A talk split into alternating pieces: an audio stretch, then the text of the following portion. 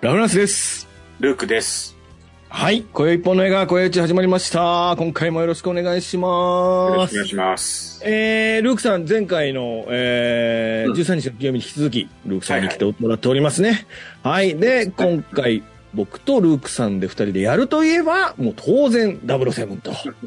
はいいうことで、 はい、007 Your Eyes Only 編を、えーお話ししたいと思います。よろしくお願いします。はいお願いしますはい。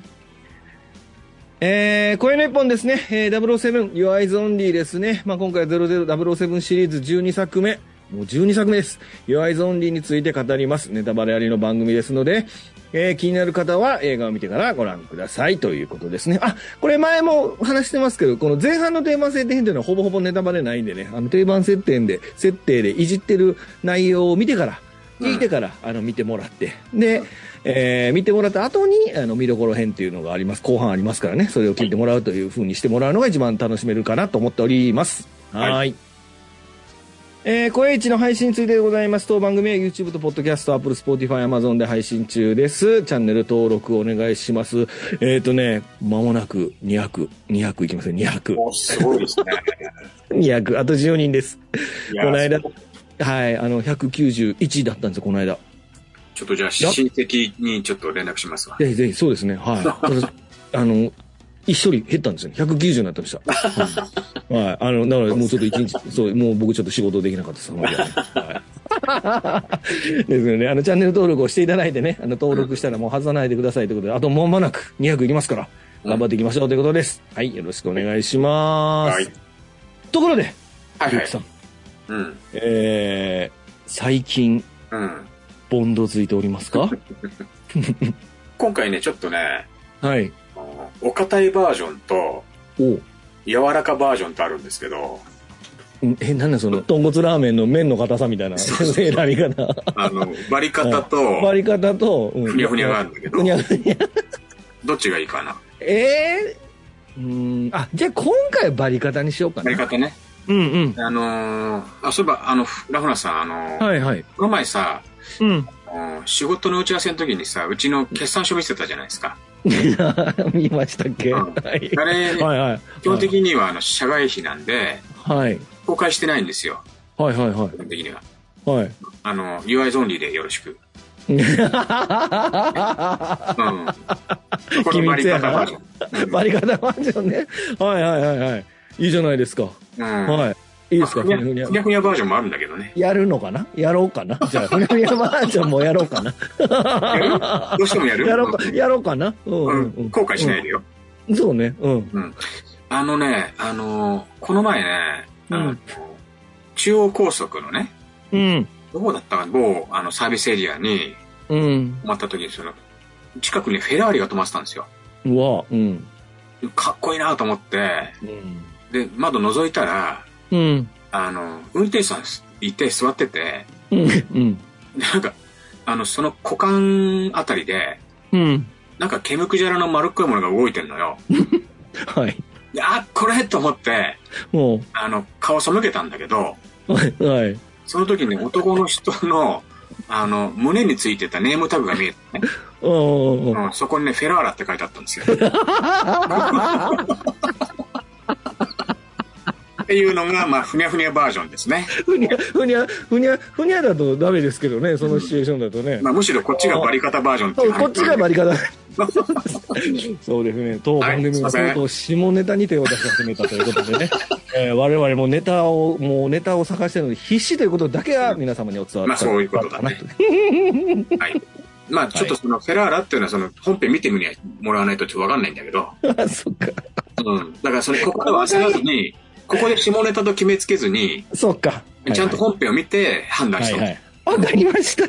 じゃあ皆さんもね、本編を見ていただいてね、今の話もじゃないかどうかというのを確認していただきたいと。うんですね。はい。 よろしくお願いします。お願いしま。す。そうですね。あの、もうまさかに2個言う始めるとは思いませんで した。はい。ありがとうございます。はい。はい、あらすじですね。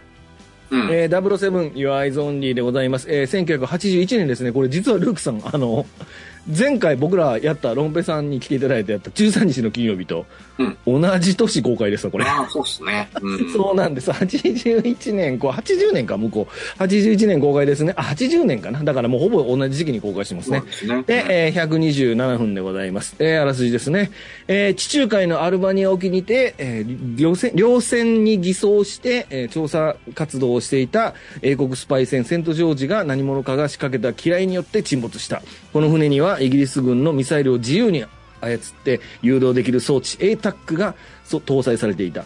それを知ったソ連は早速ギリシャの組織に ATAC を手に入れるように依頼する。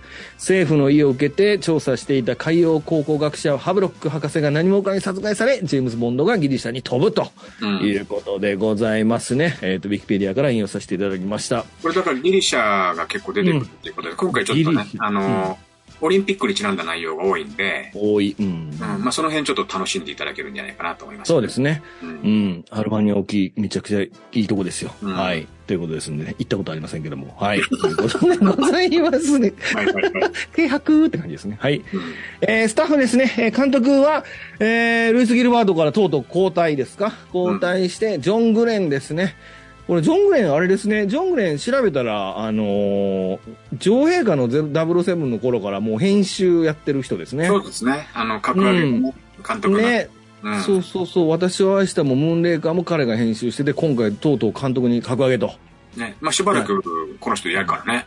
う。ん、そうです。今後の作品はほぼこの人が撮ってるのが多いですからね。出世後うんの、出世後作ですよね。そうです、そうです。うーん。という監督がジョン・グレンでございますね。で、脚本はリチャード・名簿、名簿もマイケル・ジーブリソンですね。まあ、原作は当然イアン・フレミングでございます。制作はアルバート・アルブロックインですね。で、今回音楽ですね。音楽は、えー、またジョン・バリーから変わりまして、えー、ビル・コンティですね。ビル・もうこコれンもロック、ラフランスさん大好きだよね、これ。そうです、ロッキーで。 ビル・コンティといえばロッキーですからね。ううんん。あと我々の好きな FX もこの人だからね。あ 確かにそうです ね。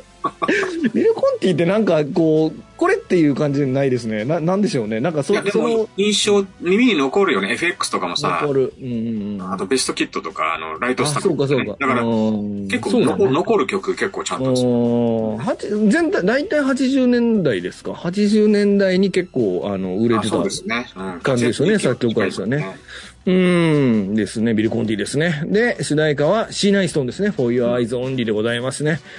はい。で、メイトメインタイトルデザインはもう当たり前ですけど、モーリス・ビンダーということでございます。はい。えープロダクションノートですね。えー公開初日、観客動員数は前作の3割増しって、これ書き方面白いんですけど、3割増しってないんだけど、まあ全世界のチケット売り上げが約2億ドルとなったということですね。で、81年の映画の世界興行成績で、レイダース失われたアークに次ぐ第2位だったってことですね、これ。すごいよ。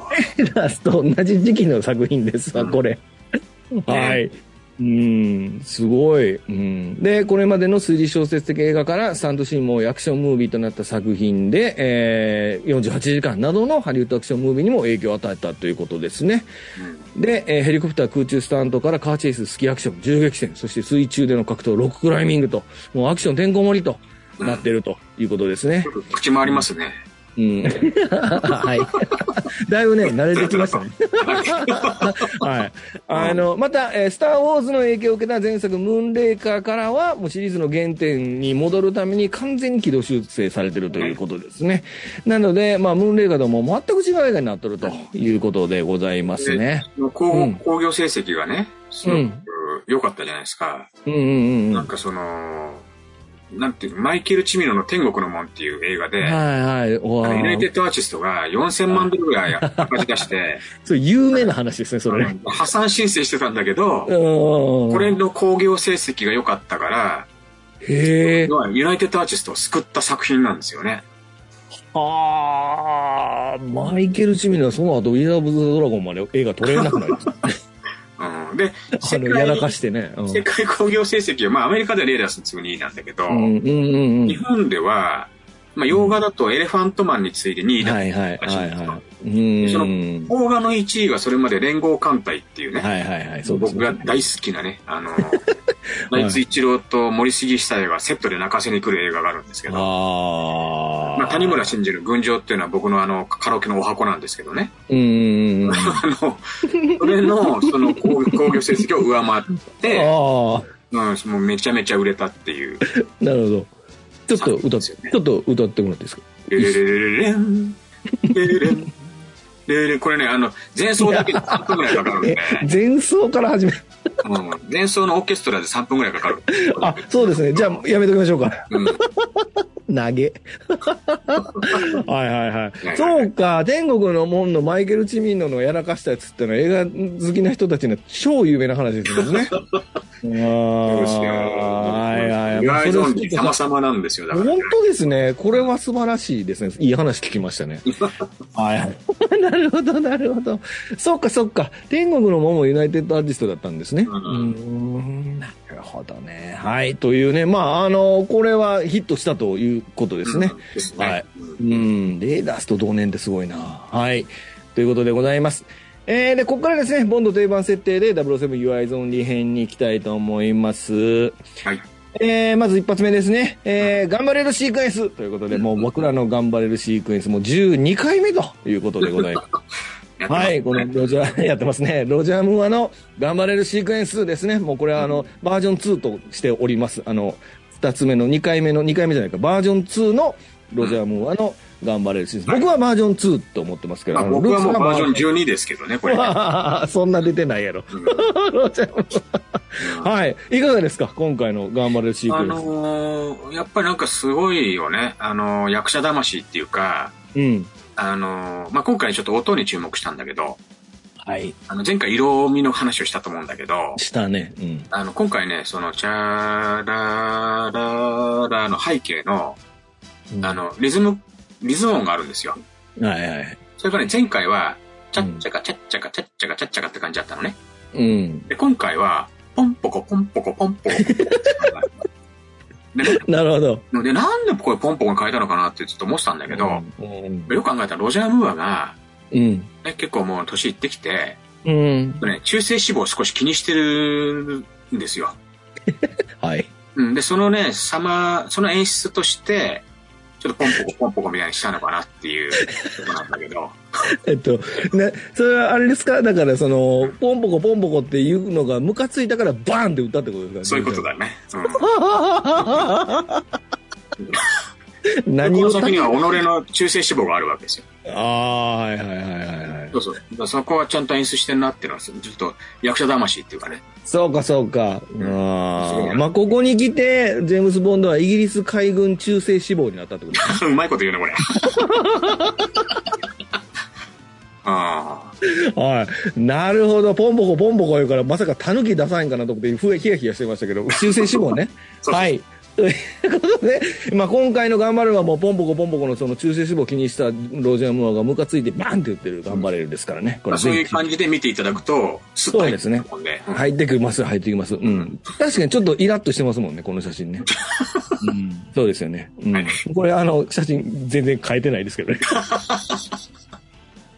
はい。はい、ということでございます。うん。はい、えープレタイトルシークエンスですね、今回も、うんえーオープニング、えーと、オープニングの、えーえータイトルが出る前の、あの、こういシークエンスでございますね。はいはい。はい。で、今回は、そうですね、今回はボンドが、えー墓参りに行くというところから始まるということで、そうですね。で墓参り花を持っていくおは墓の相手は、テレサ・ボンドとペ。レタボンドのね。うん。あーですねロあのいわゆる女王陛下の007で亡くなったテレサ・ボンドの墓に花束を添えるとうん。いうシーンですねこれこれすごいいいシーンですねこれで、はいで,、うん、でそこに来た、えっとユナイユナイテッド貿易のヘリコプターうんうん。乗ってユニバーサ任務ル、がユニバーサルごめ公演。んなさい、ユニバーサル、ごめんなさい、ユナイテッドだから。ユニバーサル貿易。すいません、ごめんなさい。ユニバーサル貿易うん。ダミーが、MI6 のダミー会社ですわ。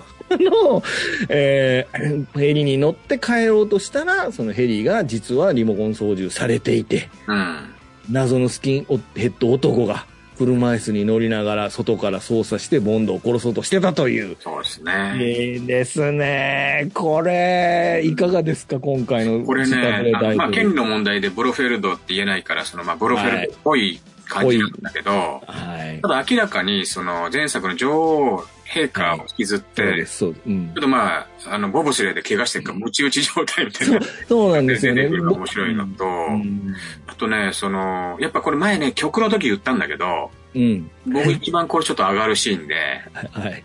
あの、これね、あのリモコン操作のはいヘ。リコプターで、そのはい工場の中に突っ込んでって、うん。まあ、その、は、は、なんだろう、ハゲ面のね、うんブロフィールドっぽいやつが操作してるこかういうらや、つがね。うん自分でコントロール効かなくて、うん。やばいやばい、死んじゃうっていう時に、うん。コードをビッて引っこいい抜みいたたいなんですよね。うんそっからの、てってれってってってれってってれてれてててれてててれてててれててててれてブンブンブンブンてれててててれててててれてててて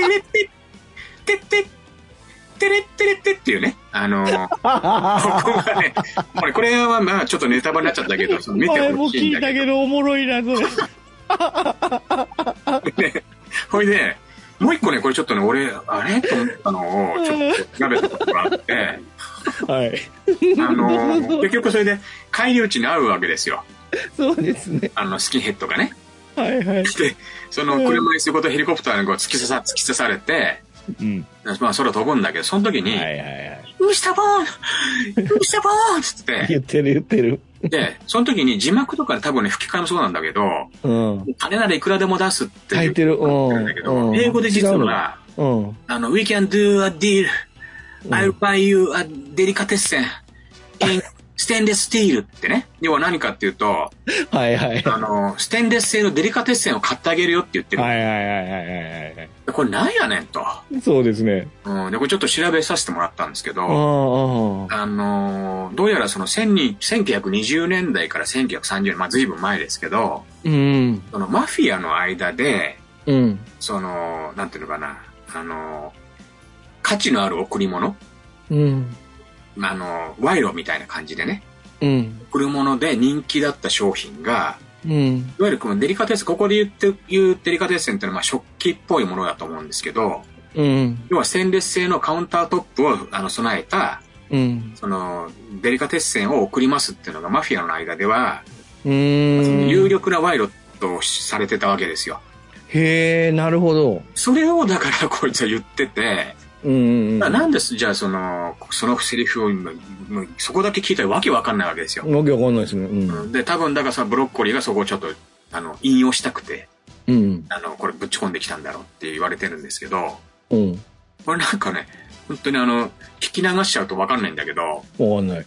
変なこと言ってんなっていうのをちょっと聞いてえ、もらうと。でも、それはあれなの別にそこは、ボンドとか、このブロフェルドっぽい人との間で分かり合ってるわけででもなくまあ一応、応だからその、まあニューヨークのあのマフィアの話の関連の話なので、うんこ。の劇中のこの役者っていうかまあそのボンドとスキンヘッドがそれを認識し、まあ少なくともスキンヘッドの方は認識して、うん。してるっていう描写なんで。なるほど、なるほど。そういうことですね。だからまあ一応へーマフィアっていうか、あ悪者なんで、うん。まあそういうちょっと賄賂の比喩というかね、いう感じで言ったんだろうなっていううね。ーん。まあだからそれを言えば何のことか分かるやろっていう、そうそう。今、イン語じゃないけど、そういう感じでそうですね。言ってうる。んああ、なるほどね。よくわかりました。僕、実は吹き替えで見ましたけど、うん吹き替えの時ね、あの、あの、お惣菜を買ってやるって言ってるんですよ。あのね、テリカテッセンってお惣菜って意味もあるんで、 そう あの、ますます意味がわからない。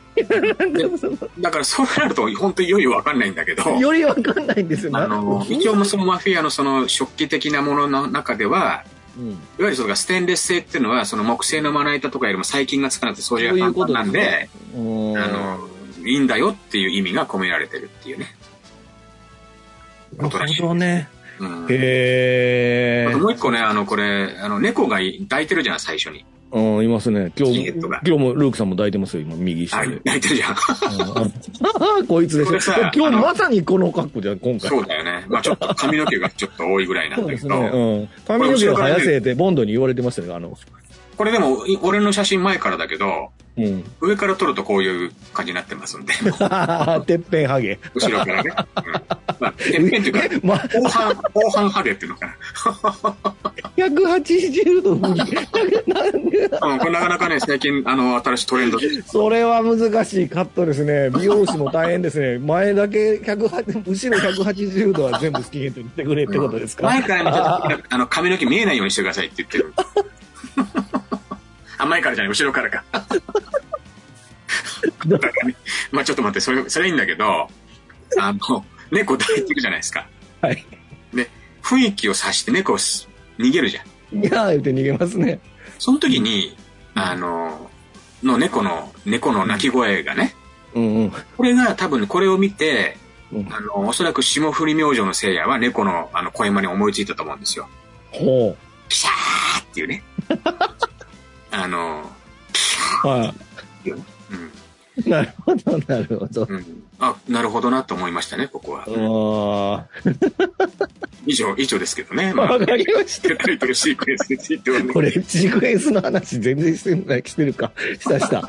そうですね。まあこれヘリのね、アクションがね、これ結構あの工場の中、し中をこう、ヘリでくぐり抜けたりとかね、すごいことやってるからね、これは本当に、 なこんな僕らが喋る面白いシーンでも何でもなくて、あ の、手に汗握るシーンですからね、ここにね、ブロメルドらしきものが出てきて、それもその女王陛下の時と同じくボブ、あその、うですねボブスレーでムチ打ちしたみたいな、あの、コルセコルセットみたいな首に巻いてて、で、はいなおかつ、えー、ボンドが最初にテレさんにお見舞いを行くって、これこれセットですよね。セットでう、んうんあの、女王陛下オマージュになってるってことですよね。ううんん。これね、はあ本当の、もう一回見、見る機会があったらよーく見てほしいんですけど、うん。あの、倉庫の中にヘリコプター入ってるじゃないですか。入る入る。うん。一番手前の倉庫実はミニチュアなんですよ。え、そうなのでへえ。遠遠近法を使ってね、撮ってるから、そのつもりで見ると、うん。確かに境目ちょっと違和感があって、実はだからヘリコプターはうん。屋内飛んでないんですよ。本当に本物の倉庫の横飛んでるだけなんだけど、は遠近法を使って、い。うん。ミニチュアを手前に置いて、あ間飛ばせしてるんー。ですよ。中、間を飛んでる風に見せてるってそこうとそうそうそうそう。えー、そうなんですね。僕それ全然気づけんかった。いや、僕もね、それ最初見た時もちろん気づかないんですけあど、ーで、よく見るとわかるから、ちょっと2回目見るあと、見ます見ます。うん。僕多分3回目でもう一回確認しようと思ってることがあって、こ次見るときに、うん。僕が確認したいのは、これロジャー・ムーアは多分運転してないなっていうのをちょっと確認した。あれしてないよ。多してないか多分だけど。してないかうん多分ね。うん でもね、なんかね、ヘリを操縦してる時のちょっとこう余裕かましたロジャー・ムーアの顔いいですよね。いいねあの、ううんん、こう余裕かました。あとその、あの、ボルフェルドらしきやつを引っ掛けて落とす時のあの顔も最高です よね、ロジャー・ムーアいつものね。うんこの人楽しそう人殺すのっていう感じね。ねミスターボーンうんワンワンワンワンワンでしょだから。うんということでございます。プレタイトルシークエンスですね。うんということで、えー先ほどの、あの、煙突から落ちたミスターボーンドの後から、ボーン。ドーンっていうね。そうそううんそうそう。ウィンウィンウィンウィンウィン。ピーポーンピーポーンですねそ。うやな、今回な。えー主題歌は、えーシーナ・イーストンの For Your Eyes Only ですね。えータイトルデザインモーリス・ウィンダーですけど、まあ、今回ですね、あのーなんと、うんシーナ・イーストン、ご本人登場という、ね本人登場。もうね、あの、シーナイストンの PV だからね、これね。そう、これシーナ・イーストンの PV です。これだけじゃないかな。歌ってる本人出多てく分る。そうだよ。本ミーニン人。グシークエンスって。そうそう。多分これだけだと思うよ。ですよね。そう。シーナ・イーストンこれはが。ね、貴重で、シーナイストン僕も大好きでう、ーん。あの、なんか、あれなんで4回ぐらい結婚してんだよね。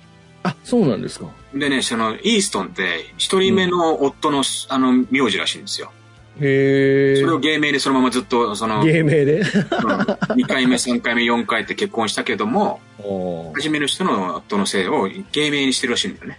へえ、そうなんだ。ほんまこはれ以な、な外んなん五番ガールぐらいしすか知らないですけどね、僕 ね。うん。え、もう、そう、本当は、えっと、椎名、リンゴだった可能性があるってこリンゴ、リンゴと、リンゴとと、リンゴ、リンゴと、リンゴと。シーナ・リンゴね。椎名リンゴ。もちろん。主演ね、誠かもしれません ね。うんロケットかもしれん、ロケットかもしれませ顔ん。とこ なんねんか。いいのはシーナだな。 C な C なんですね。これさ、本人出てくるじゃないですか。ちょっと待って、俺、今日ずっと笑ってるんですけ ど、ちょっと待って、俺、配信し収録してんねんけど、今日俺、ずっと笑ってるんですけど、続けてください。ご めんね。これはまあ、180度つるっぱげがもう、ちょっと、僕、無理ですわ。思いだったら目に笑ってしまうから。どんな髪型やねん。どうぞどうぞ続けてください。まあちょっとあのー笑うとこはカットしていただいたとこなんで、僕は、ない自分が喋ってるから。はいはい、ごめんなさい。ごめんね。どうぞどうぞ いや、。これね、結構実はあのーひどい、あの、ことしてて、うん。あのーモーリス・ビンターが、うん。これと撮るときに、うん。シーナ・イーストン出てくるんだけど、うん。顔がうん。ぶれないように、はい。鉄製のトングみたいなもので固定してたらしいんですよ、シーナ・イーストンの頭を。そうなのうん後ろからへまあ 上上かえ。らそのトングみたいなんで。へえ。それがね、すごい辛かったっていう記述が残ってますね、シーナ・イーストンへえ。そうかそうか。頭固定にして取らないと取れないってことですね。要はちょっとブレちゃうんで、うん。こうタイトルのねシークエンスの中で、うん。こう、うまくはまんないっていうことで、うん。あの、ガッチガチで鉄製のやつで頭をか、ああ、なるほどね。抑えられてたっていうのがね結構まあ、モーリス・ギンダーのプロ根性と言いますか。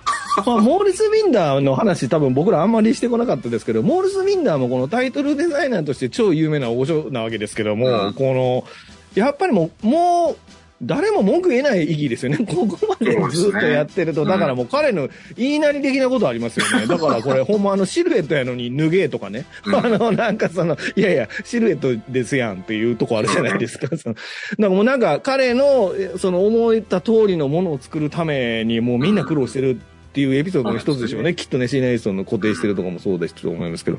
シーナイスト自身はで、これ、その、胸の、あの、バストアップしか映ってないくって裸っぽいんで、うん一応服は着てたらしいです。そう、そうだしね。うん。だからシーナイソンにも脱げって言ったでしょ。モーリス・ウィンダーだなってることほどね、さすがに ね。すごいですよ。プロ根性というか、もう巨匠のわがままというかね、もうここまで来ると、あのーちょっといろいろ考えてしまうところもありまねすけすども。ごい、やっぱ巨匠だよね、ほんとね。うん、いや、まあだから、おまあ当然ですけど、このオープニングシークエンスっていうのは00だけの、うん。あの、見せ、見せ物ですもんね。ずそうですねーっと続いてるわけから、これ12本ずっと続いてるわけですからね。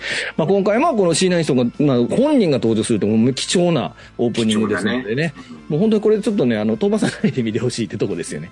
この曲どうですこの曲僕結構好きですよ。 これはもう、本当になんかこ、こすりまくりましたね。こそぎまくりました。うん聞きながらこすりまくりましあた。あ、なるほど。うん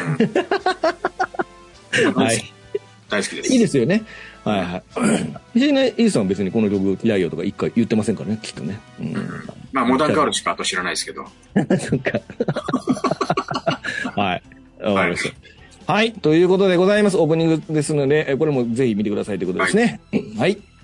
えっと、今回の、えーえーっとですね、オープニングの後にすぐに出てくるですね、あのーじ事件のきっかけになる、あれですよね。あのー要は潜水艦の攻撃とか誘導そ、誘導できはいはる、いその小さい、こう、コンピューターがあるわけですね。うんその ATAC というオートマチックターゲティングアタックコミュニケーターというのがありましはて、まあ、この、この端末をめぐって、 ロシアとイギリスが、えーこう、あの、争奪戦を繰り広げる、広げるっていうのが今回の話の肝になってるわけです。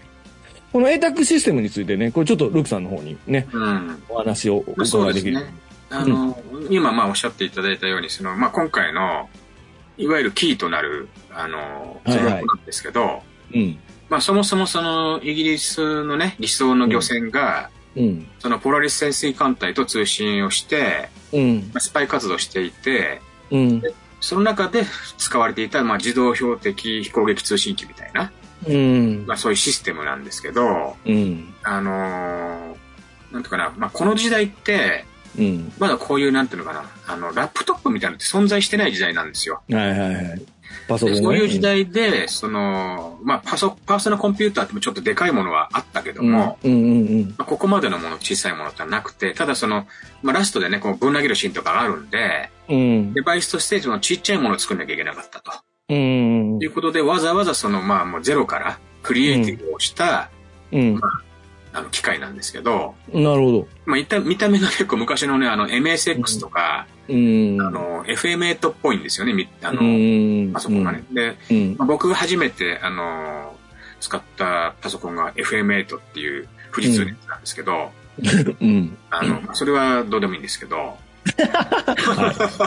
まはあい、特に、とにかくその、いわゆるそのが、まあ、デバイスをね、あの、こう、作ってそれっぽく見せるっていうのが、なんか良かったな。で、あの、うん的にはこれを争奪するんだけど、やっぱりその、まあ、KGB、ソビエトのね、KGB の方っていうのは、うんうんまあ、直接ちょっと手を下せないので、うんまあ、要はその、ある組織にね、接触して、買い取るっていうね、うんうんそうまであ、すねそういうところがちょっとまあ、あうの、んリアルで面白かったなと。リアルリアルですよねうーん確かにねそう思いましたねなんで、まあ、すごくキーとなるね、このオートマティックターゲティングアタックコミュニケーター、まあ、今回出てくるこのデバイスがうんキーとなるので、うんまあ、そこにあの注目していただいても面白いかなとは思います。はいはいはい。そうですね。うん。これあの、いろんな、あの、端末、こほあの、過去作にも出てきますけど、今回こうやってちょっとこの端末のず、こう、よりの写真で今ご紹介してるんですけど、うんあの、まあ、00名物、あの、重大な端末のボタンがしょぼいっていうところですまあ、よね割。と簡単、簡単な感じだよね。 うん。なんか、あの、うんなんでしょうね、この、あの、ポ、ポチッとなって感じのボタンですよね、これ。 あのーなんだろう、えーっと、どんだ東け急、東急ストア複雑なのレジとかでよくあり そうな。そうね。うん。チーンって下開くんでしょあの、ね、で、あの、あれでしょ、あの、あの、5000円入りますとかって隣の人に確認してもらって、はいとか言ってから返すそんうでですすよ。ね。まあ、バイトリーダーに一応確認をするけどね。いや、うん、そうですね。もうこの、でもこれ、あれですよね、冒頭で、なんか、うやってたじゃないですか。うん。実際にポチポチポチって押しはて、いやってたじゃないですか。うんあれ何どっかにぼミサイル撃とうとしてたってこと、まあ、テストその 入力してたんだよね。その入力してましたよね、だって冒頭で。ううんん。要はその、あの、なんだろう、データ、データ入力だけじゃないですか、その位置情報とか。んええちょっと待って、でもこれ、でもお、大きなコンピューターがなかったら、情報処理できない。これは単な単純に端末ですもんね。そうですね。うん。うーん、そうなんや。へえ、まあだから、謎その。ロックになってるのかもしれないですね、ガチャッとね。うん。ああ、なるほどね。ここはだから、いわゆる今でいうとこの CPU が、これがないと、そのベースの CPU を動かせないっていうことですうね。ん、今だったら USB メモリみたいなの本が。うん当うにん一個のチップで済んじゃうような機能しかない。ああー、なるほどね。うんああ。これあの、右側の写真あるじゃないですか、これ。はいはい上になんかあの、テプラかなんかで A タックって貼ってますよね、これ上にうねん、。貼ってますね。あの、僕、ちょっと職業からすごい気になるんですけど、A と T の間がめちゃめちゃ空いてるのはちょっとどういうことなんですかね、このあ感覚が。あ、そうね。 ちょっと、なんだろこうれ、あの、フォントの何ですかね問題だね、これはね本。当の問題ですかね。うん。 A は下のちょっと下揃えで、そうですね。 T と C が上上揃いになっちゃって、うん。T と C がちょっと上にちょっとビョって出てますね。確かにねう。んこれちょっとデザインフォトデザインですかねフォントがうん、あ、本当だね。は、はいはい、以上です。 はい、えータクシステムについてでした。えー今回のロケ地ですね。ロケ地は、えー冒頭のテレサの墓ということで、ロンドンのバッキンガムシャーというところの墓地のお墓だそうですうんね。はいはいで、えー主要な場所は、まあ、ギリシャとイタリアですかね。うんでギリシャはイオニア海で、えーあとメテオラ修道院ってこのすごい崖のうん上にきある修道院ですか、これ有名なとこらしいですね。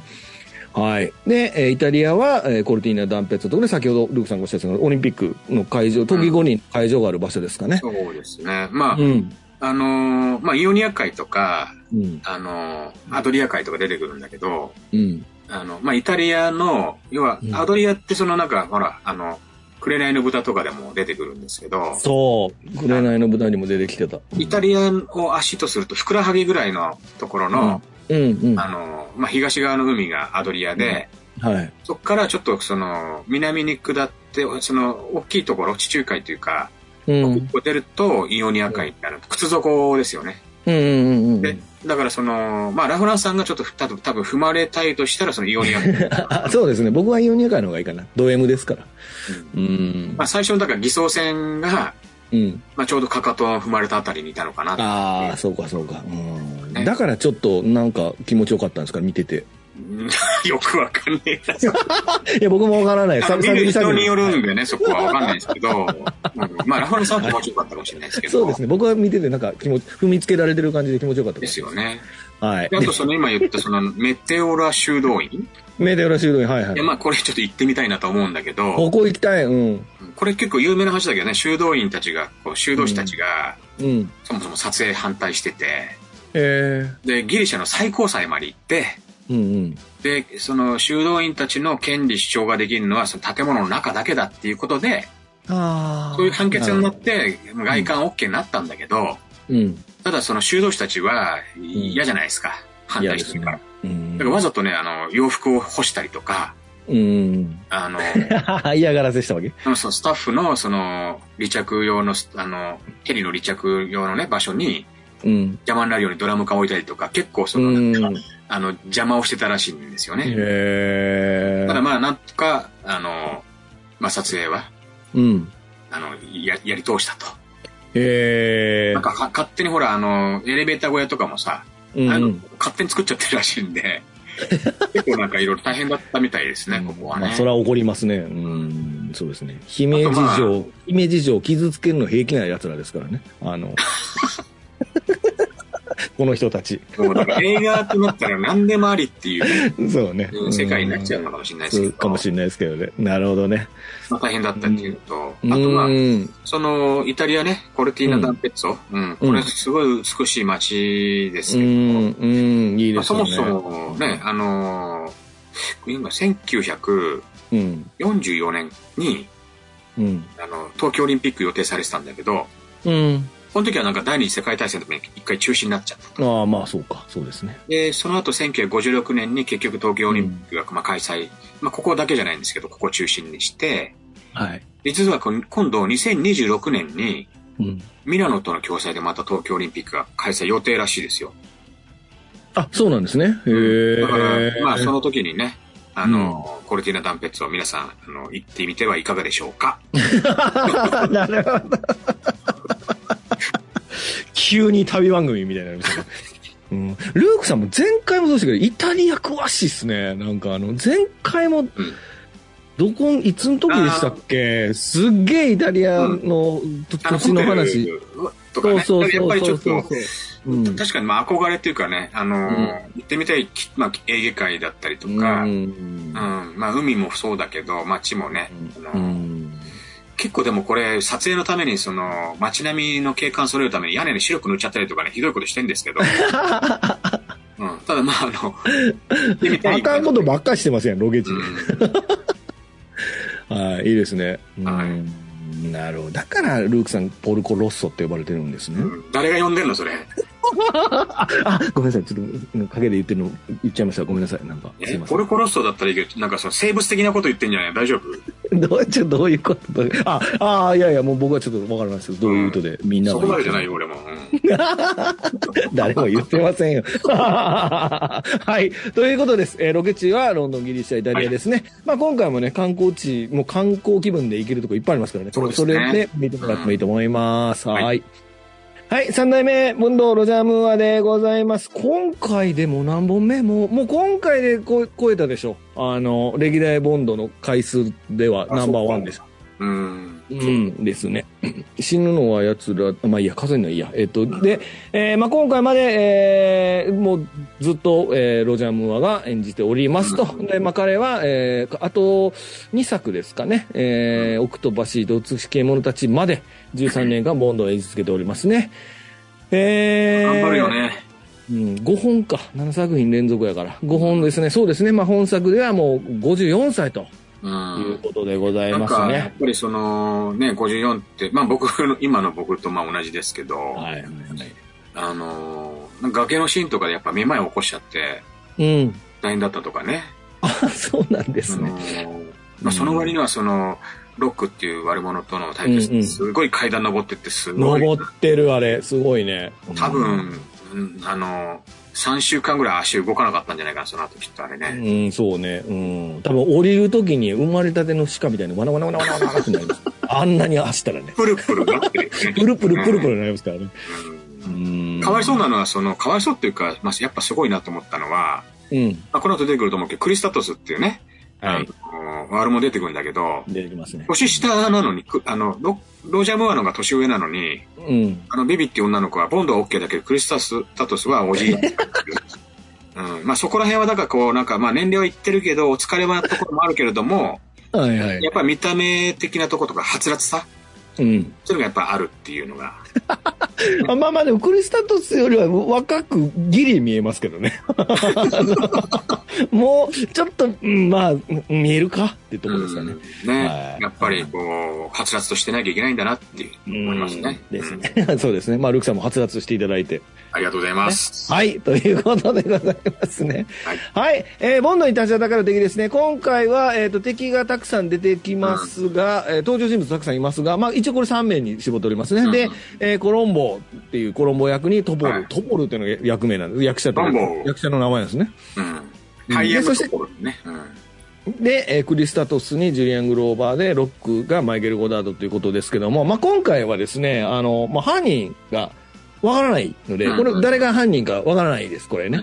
うんうん、なのでね、これ犯人探しの、えーあの、楽しみもある映画ですんで、そうまあ、ですこねの、この辺のうさんくさい奴らがたくさん出てきますが、というとこだけにしておきましょう。ちょっとね、あの、スパイものっぽくていいですよね。いいと思います。うん、うん、うん。でね、ちょっとびっあくりしたのは、の、はい。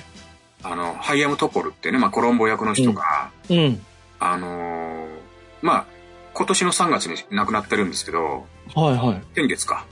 い。うん、うん、あのー最近それで分かったことで、うん、実はこの人、イスラエルのうん。ガチのモサドのスパイだったんですよ。ええそうなんですか。うん、最近分かったことで、ええその60年代、70年代で、そういうモサドのスパイをやってて、うん、で、その俳優、その頃も俳優やってたんで、うん。俳優っていうことで疑われなかったんだけど、結構カメラとかレコーダーとか持って海外行きまくってて、ああの、あ。ガチでスパイ活動してたっていうのがね、バレた。へえ、そうなんだ。なんかへー、本物やんけっていうね。それバレたってのは何なくなって分かったってことだと思いますよ、なんかこ。の当、この当時はそれは秘密やったってこと全然わかんなかった、それは。うん。ええじゃあ何ミュンヘンオリンピックのやつとかもこ彼行ってたみたいなことわかんない、そうかもしれないよね。ええ怖っそうなんですね。うんへえ。まあでも、ピスタチオ食べまくってたじゃないですか。 食べまくってた。ずっと食ってたね。うん。これはまあ彼自身の案らしいんですけど、あ、そうなんだ。なんか可愛いなっていうね、いい役ですよ。彼すげえかっこよかった、今回。あの、だからあれですわ。これも女王陛下と同じで、あの、女王陛下のほら、テレサのおおお父さんうんうんうんうん。もうこんな感じのあれですよまあそうだなねんかうん、キャラクター的にはね、なんかその悪いやつなんだけど、ボンドの、うんボンドのってことです。 そうか、豊かのか。言ってあきません ね。ということもうは一い人、そのロックね、ロック。でロックね。うんマイケル・ゴダードね。うん。これね、八角形のメガネしてるでしょ。これね。うん。うん。これ、これもだから悪者っぽいっていうことで彼自身が提案したらしいんですよ。あであ。これね、メガネね、撮ると全然違う人で、例えばそのスペースヴァンパイアっていう映画の、はいはい。あの、研究所の所長やってるんですけど、うん。あの、こんな悪い感じじゃない、全然ないんですよ。へえ、そうなんだ。うん、まあ、スペースヴァンパイア、まあ、見たことある、ありますあります。まあ、うんピカード船長も出てますけど、似てるね。うん。あのー、吸われちゃうんだよね、魂を。 そうね。うん全然違う感じ。だから、へそれはーこれでね、結構かっこいいっていうか、まはいはあ、悪役み、うんい。うんみたないるにほつどいねてる。なっていう、うんまあいい役者さんですね。うんこの方は徳島出身ですか徳島あ、違徳う島。勘違いですかねあの、ロック。ロック、そっちのロック、まあでも、わかんないん誰もきっと。 ロすいッまクせん本人しか喜ばない。すいません。 すいません。僕、あの、 僕らの、あの、共通の知人の名前です。失礼いたしました。ね。うというんことでございます。ます。 はい。えー、ですね。で、えー今回ですね、この、えっ、と、まあ、いろんなボンドに立ち戦う敵が出てくるんですが、これちょっと二人ね、あのー僕らにとっては要注目人物がいまして、ですね。まず一人目はこのクリス・スタートスですね。これジュリアン・グローバーでございますね。で、これがもう一人が、えっ、と、この、えーチャールズ・ダンスですね、うんこのチャールズ・ダンスという役者が出ておりまして、はいはいはいそしてジュリアン・グローバーが出ておるということで、これはもう我々、というか僕が大好きな、ゲーム・オブ・スローンズにおける、えー、と主要メンバー2人がこの、えー、UI ゾーンに出てるということですね。えーと、チャールズ・ダンスは、えーまああれですね、タイウィン・ラニスターという役をやっておりまして、まあ、そして、えージュリアン・グローバーはあのグランド・メイスター・パイセルと。うんまあ、どちらもこのドラマには欠かせない主要メンバーがうんこの映画には出てるというので、まあ、これはちょっとゲースローが好きな人はこれうわーってなるなると思そううですね。うん特にそのチャールズ・ダンスなんてのは、この作品、この Your Only が映画デビュー作ですから、そうめっちゃ初々しかったねこの子こなんかものう子やねこの人クソガキですよね。うんそんなってことはないけど、うんそうですねうんでまあやっぱでもそもともとねあのチャールズ・ダンスってやっぱかっこいいじゃないですか、うん、うん、かっこいい、うんであのちょっとややこしいんだけど「ゴールデン・アイ」っていうタイトルはいのドキュメンタリー映画があるんですよはいはいはいそこでねイアンミイアン・フレミングを演じてるんですよ、あーあーまあでも似合うかも、あのチャールズ・ンダンスがねだからそれうん結構そのまあちょっと日本で未公開で英語版しかないんですけど、ジュリアン・グローバーは、うん、まあ、これは名優だからいろんなの出てんだけど、うんまあ僕的には僕スター・ウォーズファンなんでうんやっぱりビ,、あーはいビアーズ将軍だよねその、 AT-AT に乗って、AT-AT に乗ってるやつや。うんはいはいで、そのは、反乱軍の、その、なんだ、あの、ジェネレータい。うんうんうー、ん。電気発生させるやつを、はいレーダーに定めて撃てっていう、まあ、司令官ですよね。はいはいはいはい。まあ、あ二人ともね、そうやっぱり今やね、本当に、うんお名優ですよね。うん。この若い頃のチャールズ・ダンス、まだあの片目がニコちゃんの目にな、美顔になってそる。れは、あの、なんだヒーロー、ララスター チョン僕の中のチャールズ・ダンスはあれなんですよ。あるよね。 あるある。まあ、あれも良か片目がったけどねニ。コちゃんマークの美顔入ってるやつね。まあ、怖かったよね。殺し屋だもんね。怖い怖い。すげえかっこいい殺し屋役でね、出てましたけど、まあこの二人がゲースローの名優たちが出てると、うん若い頃のが出てるというのは、まあこれもまた面白い見方なんで見ていたそだうけれですば、ね。うん、これは。 はい。まあこれはちょっと言わずに折れなかったということですね。うんはい。で、そして美しいモンドガールたちですね。今回は、えー、ま、まあ、もう超メインはもうキャロル・ブーケですね。メディナ・ハブロック役のキャロル・ブーケですね。でそして、えーこのイタリアの、えーイタリアのスキー、あの、オリンピック会場のところで、もう可愛らしい、そうですね。あのーじゃあ、あれですよね。あの、ボンドの方が年上なのにボンドならいいっていう、そそのうねビビダール役にリン・ホリー・ジョンソンですね。はい。で、そして、えー、トボル、トボルか。えーっと、コロンボの、えーまあ、愛人ですか。で、リスル伯爵夫人のカサンドラ・ハリスとこの3人ですね。うんうん。そこうですねのキャロル・ブーケ、うん。どうですかうん、やっぱね、あの、彩色顕微っていうか、うん。やっぱりその、今までのボンドガールとやっぱ違う、なんていうのかな、そのフェロモン系じゃないんですよね、まずね。違う、違う。うんセクシャルなイメージがなくて、うん。なんかすごくこう、まあなんか真っ白というか、でまあ、実際のね、あの、キャロル・ブーケ、まあ目になって役だけじゃなくて、その、ご本人もそうですけど、うん。うん彩色顕微で、うん。あのーなんかでもこの吹き替えらしいんですけどね、やっぱフランスあ、そうなんだ。で、たただま面白いだ、まだそんなことやってるね。このタイプ、この時期でう も。んへえ。ただ面白いのはそのフランス語版では自分で吹き替えてるらしいんですよね、 ああ、そうなんだ。面白い。自分で自分で当てる語っていうかあのやってへるねだからなんうかん。面白いなと、ね、だとねもう一個ねちょっとうん。よくよく調べてったらメリナってうん。あのギリシャ語でうん。蜂蜜らしいんですよへえ。ってことはこれハニーライダーへのオマージュなんだなっていうああ、本当にそうなら、ほん、そうなんですかね。いやーわからんけどね、えーいや、でもそうかもしれませんね。うん。ね、なんかウィキとか見ると、その鼻の持病のためにね、うんその、ダイビングができなくダイビンて。グできないですよね。うんまあでもすごくく、あのシーンは、本当にちゃんと見えるから、すごい技術だと思いますけど、うん。まあそんなんで結構頑張ってて、やっぱりり。美しすぎるっていうかね、うん。この子なんかシャネルのモデル、ナンバーファイブがなんかモデルでしょだから、うん。でこの後ね、それを掴むんだけど、うん。あ、そっか、この後か。ううんまあ。すごい、すごい人ですね。いや、すごいですけど、これだから前作の時に見に来てたので、そのプロデューサーかなんか目に留まって抜擢されたみたいなこと、なんか調べて書いてましたけど、うんこの子、あの、演技してませんよね。あの、まあ、素だね、ほとん どね。もうす、あモデルさんのだ、しね。もううん素でた顔がもう、なんかあの、なんでしょうね。多分ね、この今、写真2枚あると思うんですけど、うんこれ以外の表情ないです、彼女は。あのこの 絵まあ、そうだね。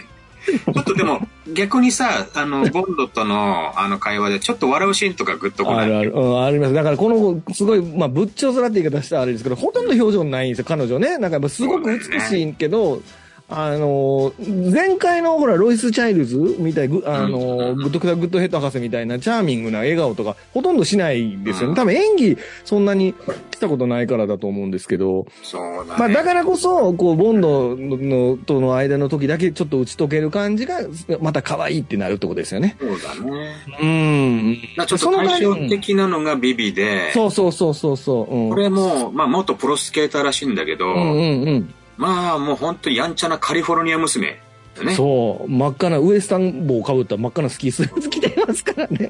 ただ、この子のファッションって、うん。結構先取りファッション多くて、はいはい。その、まあ、小麦粉入りのね、小麦粉色の、うん。あの、肌見せファッションだったりとか、ああー、はいはい。その、ルーズソックスの走りだったりとか、はいはいはい。ハイレグ水着だったり、その、もう、先取りすぎちゃってる感じのうん。ファッションが面白いんで、うん。そういう視点でもうこの子のこと見ると面白いかもしれない。なるほど。いやいや、可愛いですよ。う。うんん。えー、MI6 です。M が登場し、えー、MI6 ですね。今回はですね、えー、M の、えー指令を受ける MI6 の指令室の中なんですけども、うんえー、実はまあ M が登場しないというね、うん。珍しい回になっておりますね。でも、まあ唯こ一作品の中での唯一だよね。唯一です。あの、全作品の中で唯一 M が登場しない回になっておりますね。で、えーまあ、これはまあ、撮影も前に逝去したバーナード・リーに敬意を示して、まあ、本作ではシリーズ唯一 M が登場しない回になっております。ということで、あの、代わりに国防大臣のフレリック・グレイです。国防大臣はもう何回、もう過去、前回、前々回ぐらい出てますよね。うんうんうん国防大臣のフレデリック・グレイと、まあ、参謀本部長という人が、まあ、ボンドに指示を出すという、非常に珍しい回になってますね。中華中って言ってましたもんね。言ってたやつだ。う。うんそう、休暇ってことになってるんですよねう。んうん。で、それで代わりに、あの、国防長官が対応するということになっております。国防大臣ですね。ごめんなさい。な、はいなってますね。はい。まあちょっで、とそ、して、うん。寂しいですね。やっぱ寂しいね。やっぱ M がいないと、なんか、変ですよね。 なんで、うん M とボンドの信頼関係だからこその、なんで、その掛け引っ掛け合いみたいなのがもうなくなっちゃってね。。う。うんん。バーナード・リーのこのちょっとこう、まあ子供扱いみたいな感じで、うんただまあ仕事のもちろん厳しさもあるんだけど、やっぱ可愛がりが伝わってくるじゃないですか。そうそうそうそう。なんかしょうがねえなっていう感じありますもんね、ボンドにね対してね。もうみんなうんその目つきというかね、そういう好きだったんですけど、うんすごく残念でしたねううんん、そう。でも信頼してるってところも今までの過去作で描かれてきましたからね。うーん、そう、残念ですね。本当にこれは。ううんーん、はい。で、そして、えー M6、うるわしの、うるわしのマネーペニーということで、もう前回はもう引きの絵しかないぐらい、あ、ひどい扱いだ った、あの、マネーペニーなんですけども、今回は見せてくれますよ。もう、ほぼ3分か2分ぐらいしかないシーンですけども、あの、うるわしのマネーペニー再びということで、まあ、このマネーペニーがね、あの、時計を見て、ボンドが来るのを察して、うんうんうん鏡を見て、口紅しつけ直すとはいいうシーンですよ、これ。最高じゃないですか。大人のたしなみですね。そう。そしてその鏡越しの後ろのハンガーに、帽子がボーン飛んでかかるっていうねうん、これ。初めてじゃないですかロジャー・ムーアが帽子投げたの。初めてだと思いよまうすやよ。く復活。ただこれ、そう。今後の作品でも言えるんですけど、被ってるシーンは一回も見せないんですよね。一回もないよね。ボンドが、ボンドですね。ロジャー・ムーアが帽子かぶってるし、一回もない。うーん。まあ投げはするっていうね、投げはするけやっどと。投げたっていうことで。やっと投げたですよね。なんかもう僕らやっぱず 今回見直してるから、いつ投げ、いつ、いつやってくれるのかなと思いましたね。うんそうそうそう。それもあの、鏡越しがしゃれてますよね。あの、マネキンが口紅直してたら、あ後ろでぼ帽子がボーン飛んできてう。んで、なんかコートをちょっと肩にかけてさ、うん。ちょ、かっこいいねんな、このボンドがまた。 かっこいい、かっこいい。手術も高そうだもんな、これな。高そう、それは高いでしょうね。それはね。うん、錆びるとか。高いでしょ。うんそれは高いでしょう。青山とかじゃないでしょうね。あそっかうん青山に失礼ですね。青木じゃない青木、青木、そうですね。うん、青山、どっちも失礼 よ。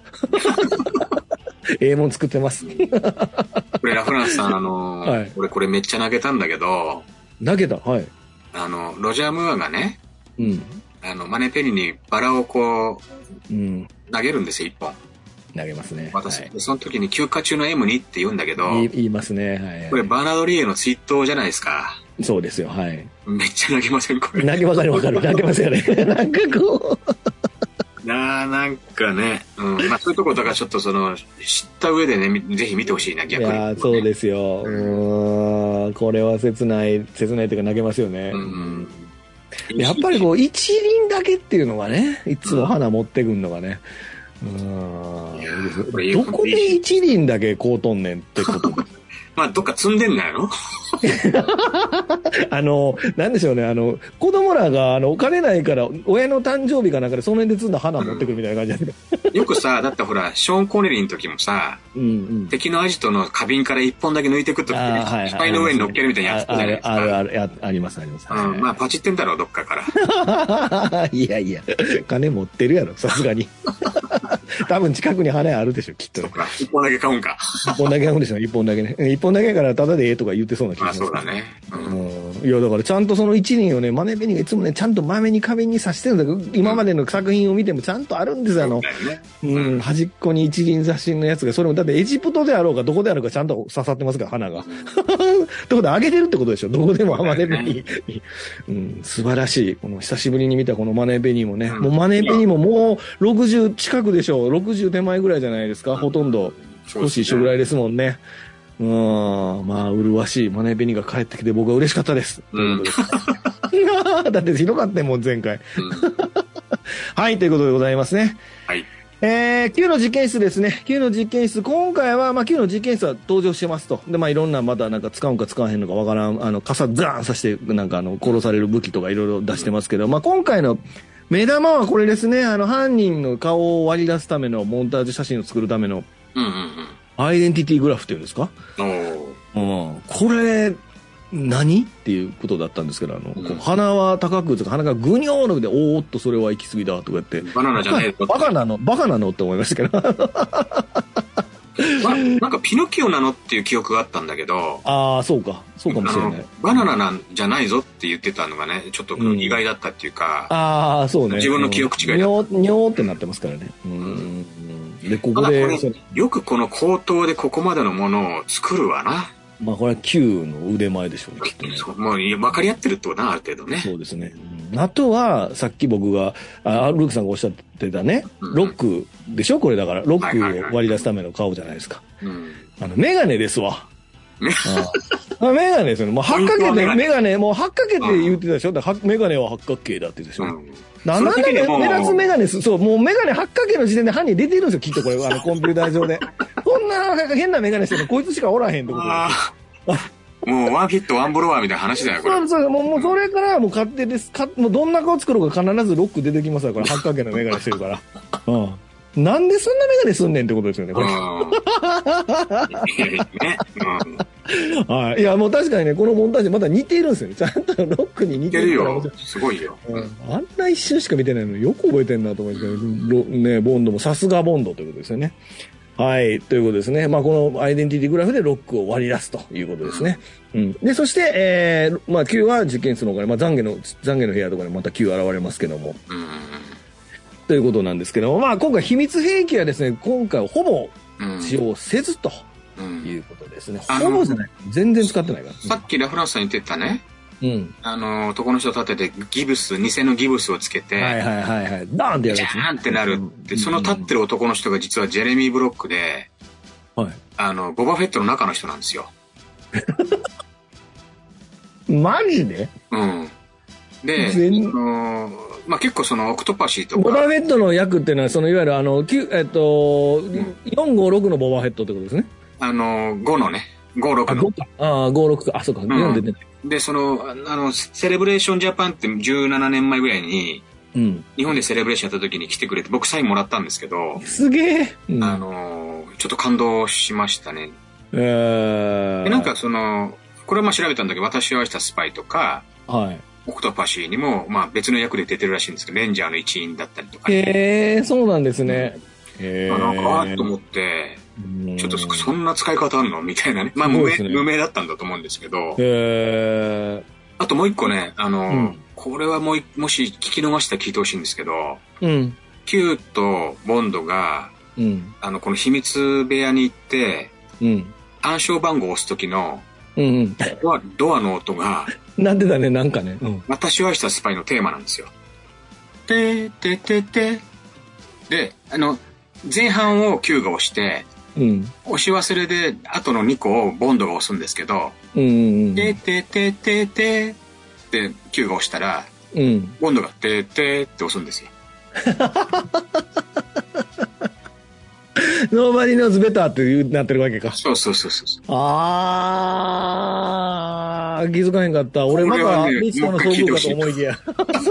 また三つ子の遭遇やったのかと思って、ちゃんと聞いてませんでした。ちゃんと Nobody's It Better になってるわけですねそう。そうそうそう。あー、すごいすごいすごい。もう一回聞きます。うん。ぜひぜひ。うん。僕前回注意しましたけどね、音いらんやろって僕言いましたけ どね。うんバレるやないかいって話ですよね。そうね。うん。 はい。まあ、そういうお茶目な演出もあるということですね。はい。はい。えー、次ですね。えー、ボンドカーですね。ボンドカー、今回は、えー、前作に引き続き、ロータスエスプリですね。これ、ロータスエスプリ、今回2台出てきますね。白いのと。うんうんオレオレンジっていうのかな。オレンジ色のやつが出てきますよね。うん出てきます。で、そして出てくるんですけども、まあ、1台目は、あの、もう、早々に爆破っていう、 なんかすごい扱いやなと思いましたけど、あと2台目は、あの、あの余計なボタン触るなよって言ったきり、特にギミックなしということで、ほぼ足としてしか出てこない、もったいないですよね。出てき方でしたね、残念ながら。で、その代わり、 ごめんなさい。ボンドカーではないんですけども、その代わり、その、こう、シトロエンのうん。 2CV、ドゥー脂肪っていうんですかね。ドゥー脂肪が、まあ、大活躍するということになっておりますね。なので、今回、車のカーアクションがあるんですけども、ロータスエスプリではなく、えーシトロエンドゥー脂肪が大活躍するということですね。まあ、この活躍については、またちょっと後半でお話しできればなと思いますね。はい、ということになっておりますね。ははい。うん。以上ですかね。以上です。以上で定番設定編となっております。定番設定編なんか言い忘れてることないですかね。まあ、結構ちゃんと話しましたね。い。っていうかもうかなり喋りすぎた感もあるね。だいぶ長くなったんじゃん、うこれ。うだいぶ長くなってます。 はい。ということで。 はい、ということで、後編続くということで、えー僕らが見た、えー見どころ編、えー、岩井ゾンリーの見どころ編というのは後半でお話しさせていただきます。ということで、前半はここまでしますね。はい、こういううち配信について、当番組は YouTube と Podcast、Apple、Spotify、Amazon で配信中でございます。えーチャンネル登録、ぜひお願いします。チャンネル登録をしたらもう外さないで、そっとしといてくださいということですね。 はい、ということで、えー 後半もね、後半も面白いから聞いてくれよな、ってことですね。聞いてねはい。 聞いてねってことで。はい。では、ここまでお送りしたのはラフランスと、ルークでした。はい、ありがとうございました。ありがとうございまましした。た。ありがとうございました。